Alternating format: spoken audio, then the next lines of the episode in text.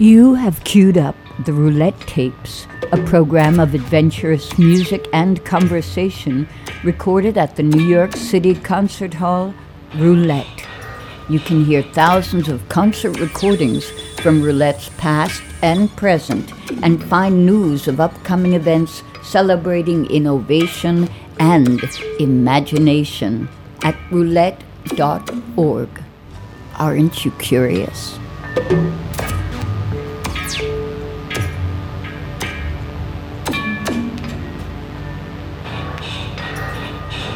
You're listening to the Roulette Tapes. I'm Susan James. I'll be your host for this edition.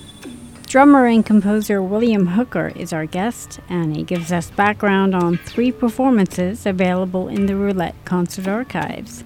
We'll hear clips of 2021's pandemic era performance Chimes, 2016's Evidence the Baldwin Suite, and 2018's The Great Migration and a tidbit of 1988's A Color Circle.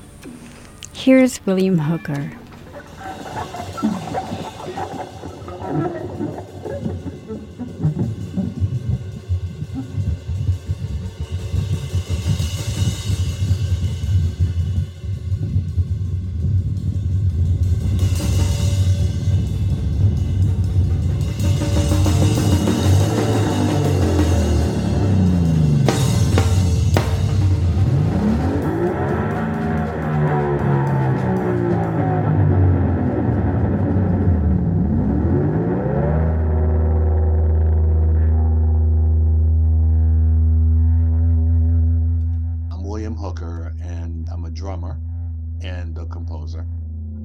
Very, happy about the fact that um, my life has been a very creative one.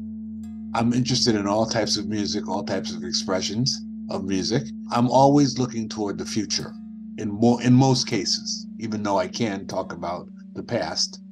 But I'm really interested in the future and what this music has to say about the way that we can change and alter the way we respect and and um, interact with each other.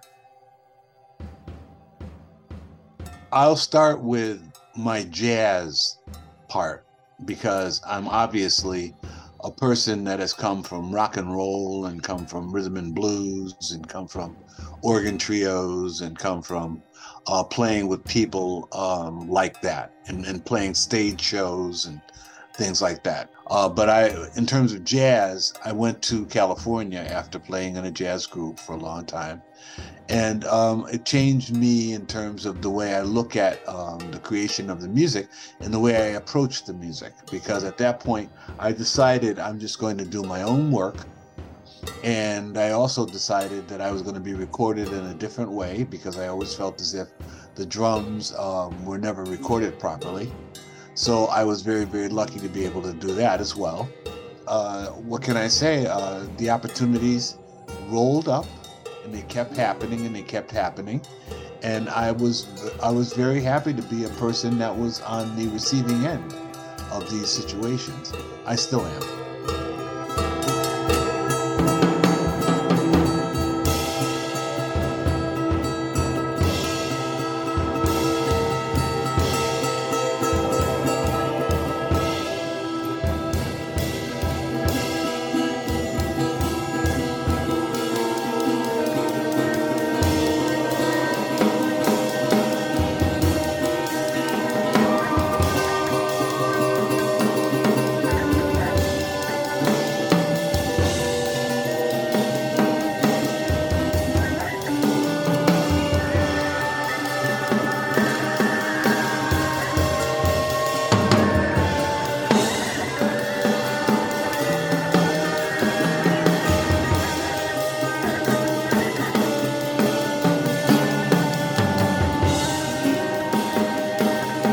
Evening length work Chimes, William Hooker. Hans Tammen, An Davis, and Theodore Woodward joined him for that evening, as well as the dancer Michael Battle. An incredible night, an astounding night. Astounding because um, I've always felt as if dance was a very, very important thing in terms of my relationship to the creative world many musicians aren't of the same ilk. They really do believe that I'm making sound and this is my major priority. My my thoughts after a while, realizing I was very comfortable with playing drums and, and, and what I could give to the music and give to other musicians, I felt as if it was time for me to expand, and and uh, I've always, always throughout my life, been a dancer. For me to be in the company of someone from the Alvin Ailey Dance Company, and that's right up the street from me, and to recognize the fact that these people are part of my creative life, I wanted to bring this person's uh, expression into roulette. And so what I did was I had on on on um, acoustic guitar and I had Hans on electric guitar and Buchla, as well as uh, and, and Theodore was on synthesizer. We used the entire space. And we also used the fact that some people at Roulette, um, who they had at the time working there, uh, Jim Staley always picks people to work around him that have extreme skills. I've got to say, he can he can he can zero in on people's skills, and he and he did at this point too. And, and there were only like two or three other people in the room because it was uh, COVID. I, I think I completely forgot that it was COVID, so I went off into my creative self. It was a very organized performance, and all of the people respected each other's contribution to it. And I think that that was the most important thing about doing this particular performance because there were sections in it when it was just dance alone. And then other sections in it where it was just a duet between myself and acoustic guitar. It was really an extraordinary performance. I, I, I when I say extraordinary, and I'm not I'm not patting myself on the back for this. I'm, I, am i am really speaking to what I wanted the performance to be and how it turned out. It turned out better than I thought it was going to be. It was quite a night. It was quite a night.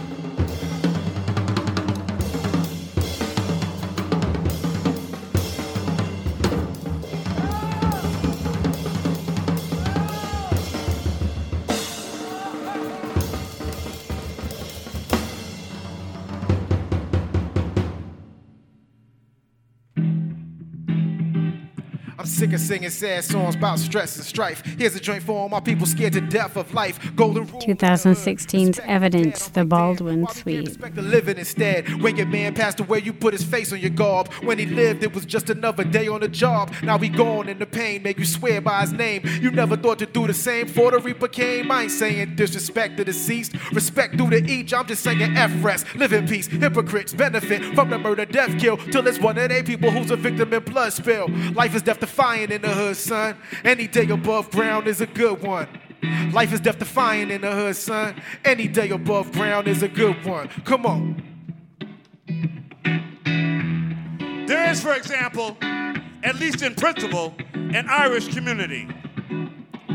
Here, there, anywhere, or more precisely, Belfast, Berlin, and Boston. There's a German community in Berlin, Bavaria, and Yorkville. There are, for that matter, Indian restaurants in the Turkish baths. There is the underworld, the poor, to say nothing of those who intend to become rich, are always with us. But this does not describe a community. It bears terrifying witness to what happened to everyone who got there and paid the price of a ticket. The price was to become white. No one was white before he or she came to America.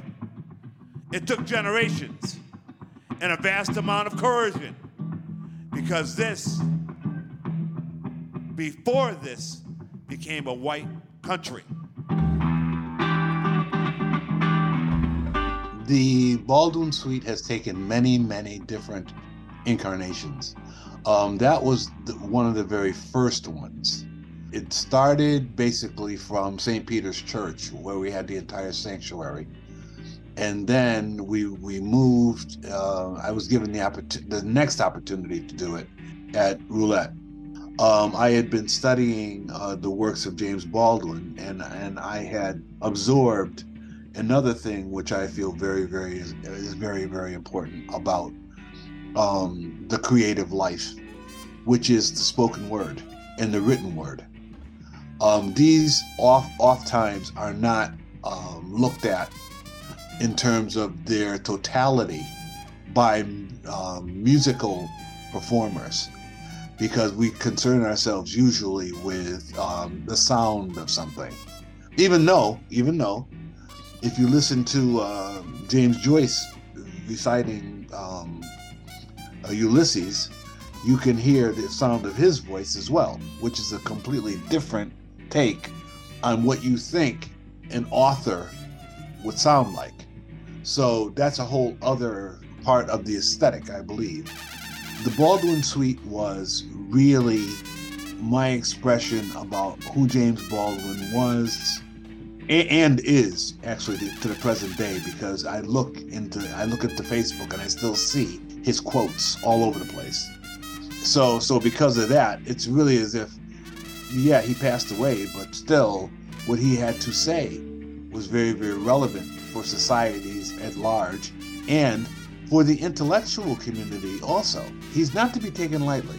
He's not he's not totally he's not really totally a rabble rouser but he is a person who's very, very, his mind is very, very keen on um, making his points and being very incisive and cutting about doing that. That that really astounded me about who James Baldwin was uh, and how I could reinterpret some of the many books that I have seen and, and uh, read by him, the plays. So um, it was another great performance, and and as I said, it evolved into, I think we did it maybe three or four times. It has yet to be put into um, a recording, but I hope that it will one day.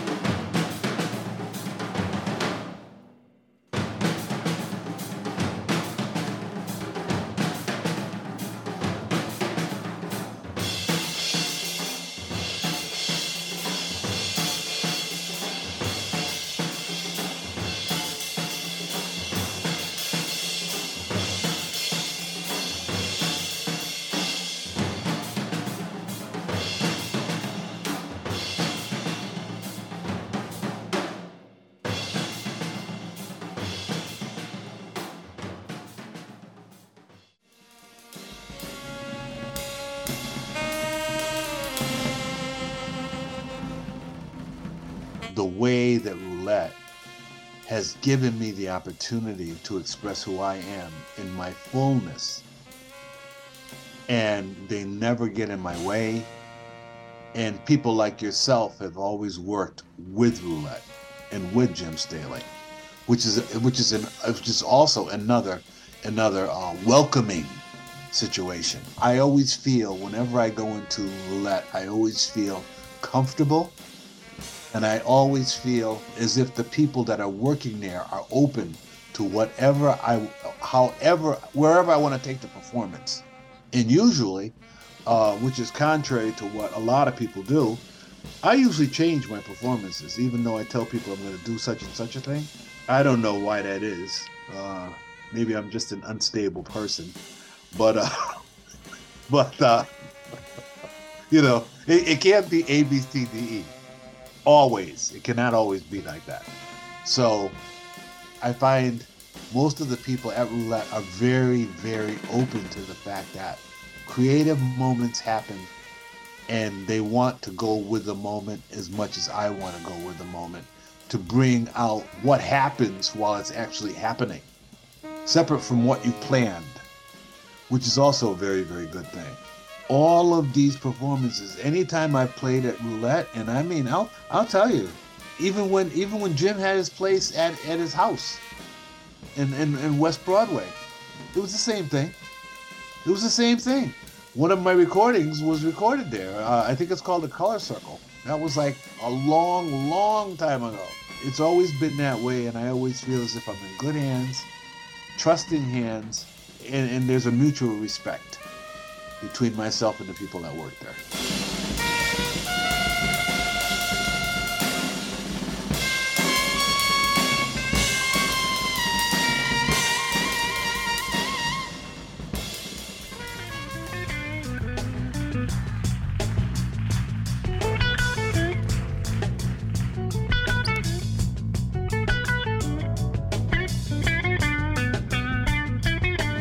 Great Migration from 2018.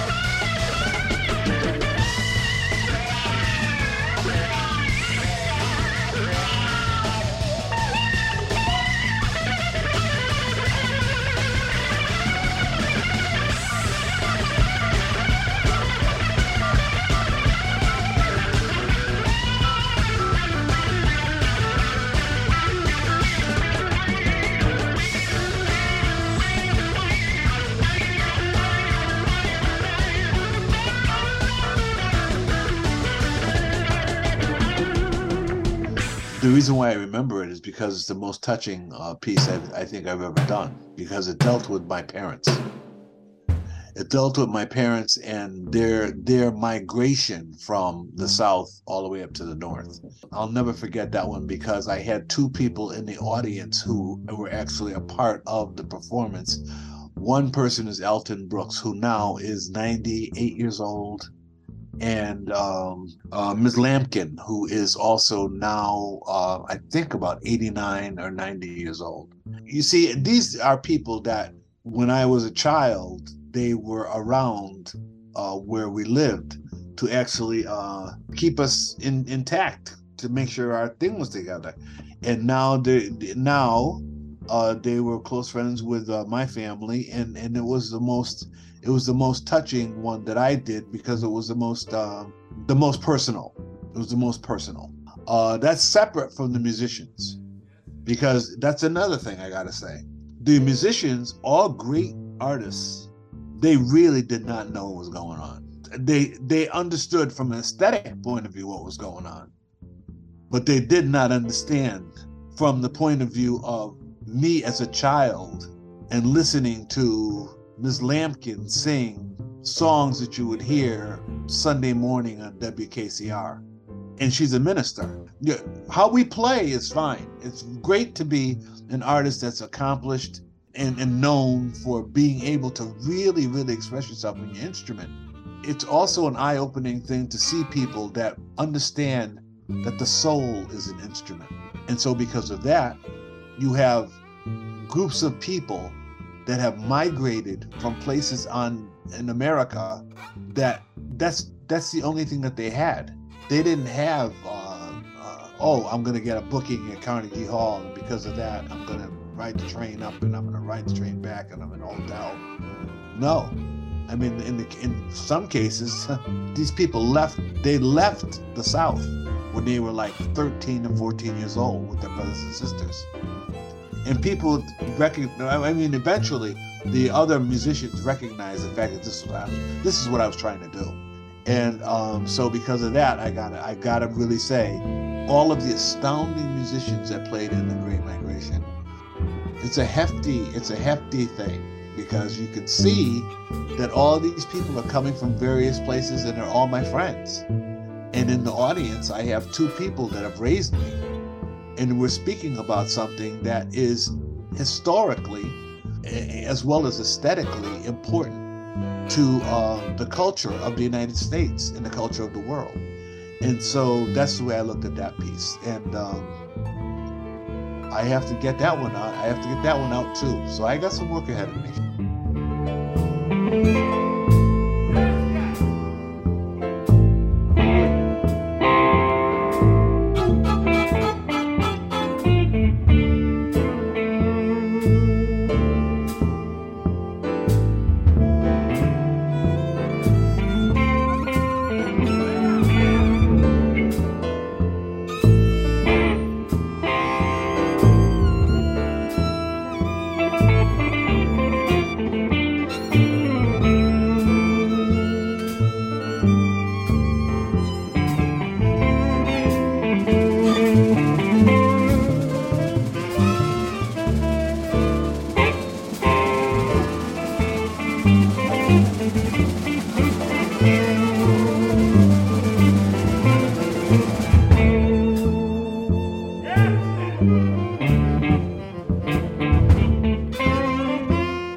Silver Fleece is my investigation of the book, The Quest for the Silver Fleece by W.E.B. Du Bois. It's one of his only novels.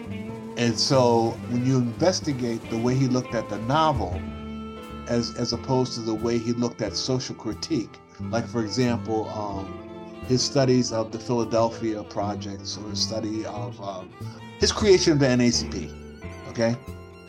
So, but but this transcended that obviously because W.B. Du Bois, first black person to graduate from Harvard, uh, realized in his in his um, intelligence and his brilliance that this question not only was a question for black people, but a question for all of those people who were under the thumbs of a capitalistic system that rules the United States. So it's much bigger than that. It's much bigger than that. Even though those were the people he was trying to get on board to to make them aware of the fact that that they are part and parcel of a bigger problem. So he did it in a very very effective way. And uh, um, I mean, the souls of black folk is is a is a is a classic. There's, there's nothing that can be said about that. I'm just taking I'm just taking all of those aspects of his intelligence and his understanding of the human condition. And I'm putting it in different groups because, as, as you know, we are in the middle of, a, we're coming out of COVID, right? And so because of that, you have you have musicians and artists that can get on board for certain projects and can't be on board for other projects. Or you have places that will close or places that will be in a certain situation because of monetary needs or whatever. And those things make the piece change as well. So mm-hmm. it's a very mobile piece. It's a very mobile piece. It's had to be. I'm trying to really use all those people that are are getting on board and are open to the idea because I want to come back into roulette killing it. I want to come back into roulette killing it. Seriously.